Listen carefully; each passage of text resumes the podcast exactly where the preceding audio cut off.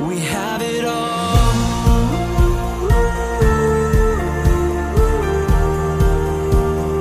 Life is beautiful.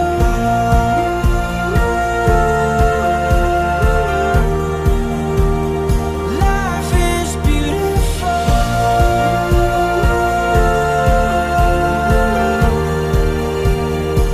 美好生活，大家好，欢迎来到张燕的电台。乘公交、坐地铁，晚饭后八点钟，跟着张燕一起听课学习，共同迈向财富自由的生活。我是格局商学院的班主任张燕，想学习更多的投资理财知识，可以主动微信张燕。那么大家请记一下我的微信号：九八四三零幺七八八。九八四三零幺七八八。那么，如果大家是刚刚收听咱们的节目，或者是这个呃听了很久了，然后也没有订阅，一定要点击节目右下角的订阅字样。这样的话，下次我们的新节目更新之后，会第一时间通知到您，也不会找不到了。那么，请收听今天的分享。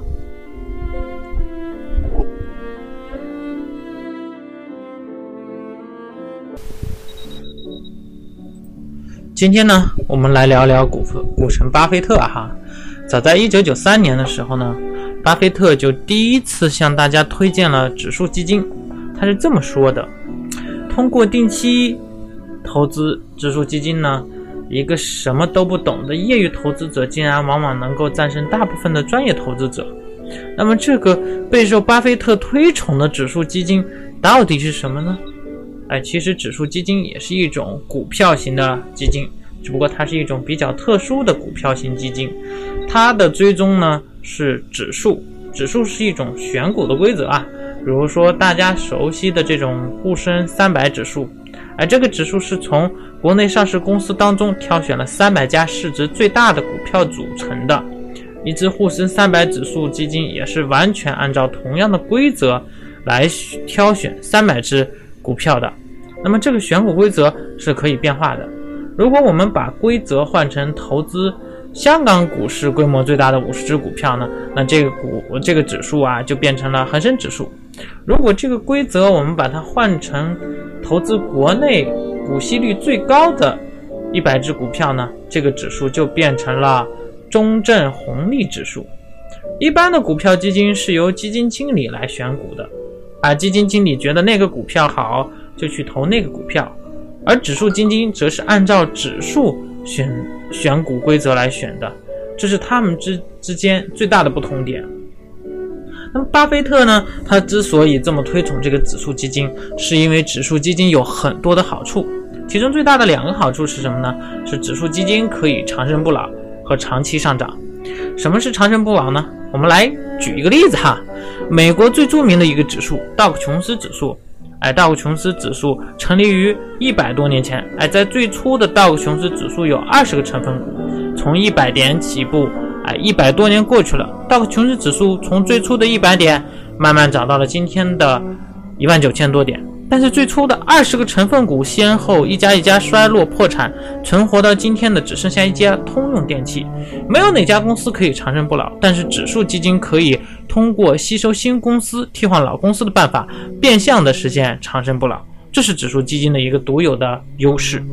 也正是这样的这个指数基金，哎，可以长生不老。只要这个国家的经济能够正常发展，指数基金就可以实现长期上涨。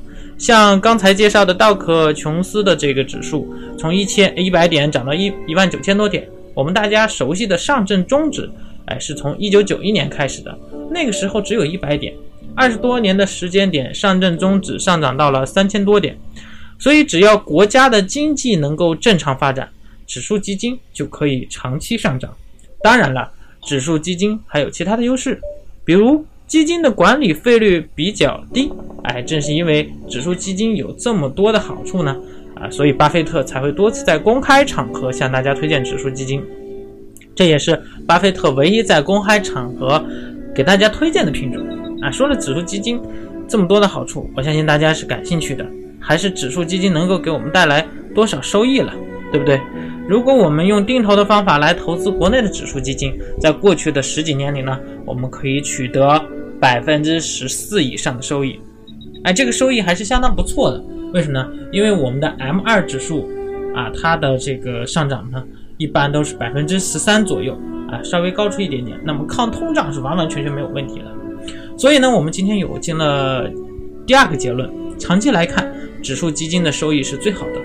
啊，是下金蛋最多的鹅，啊，拥有这样一只鹅，你就可以源源不断的为我们下金蛋，带来现金流了。但是首先我们要做的是去市场买一只这样的鹅，对不对呢？市场上我们去买这样一只下蛋的金鹅，我们需要付多少钱呢？其实市场上的鹅的价格并不是一成不变的，有的时候市场会很乐观，会给一只鹅非高非常高的这个价钱，有的时候市场会很悲观，哎，会让这只鹅的价。价格非常低，如果不考虑价格，一只丰满肥硕、下蛋又大又多的鹅，自然是最好的选择了，对不对？但是这样的鹅，大家都知道它很好，它往往会很受追捧。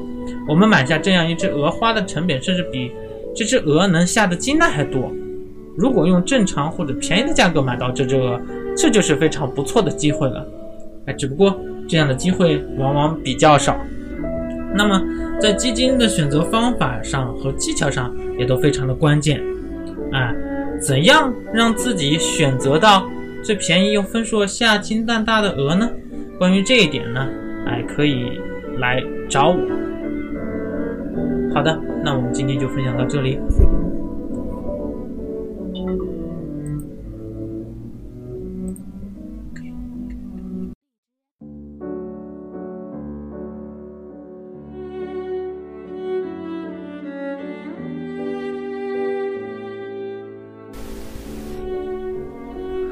非常感谢您的收听。想要获得推荐的投资理财电子书、视频，想要知道如何操作听课学习，系统的学习投资理财知识的，请添加张岩的微信，微信号是九八四三零幺七八八，或者可以在节目的简介处扫描二维码。如果您是第一次听到咱们这个电台，您可以点击节目右下角的订阅字样。有新的节目将会第一时间通知到您的电台 App，以免以后找不到了。如果您有喜欢的节目，欢迎转发分享到您的朋友圈。感谢您的支持和鼓励，我在微信等你哦。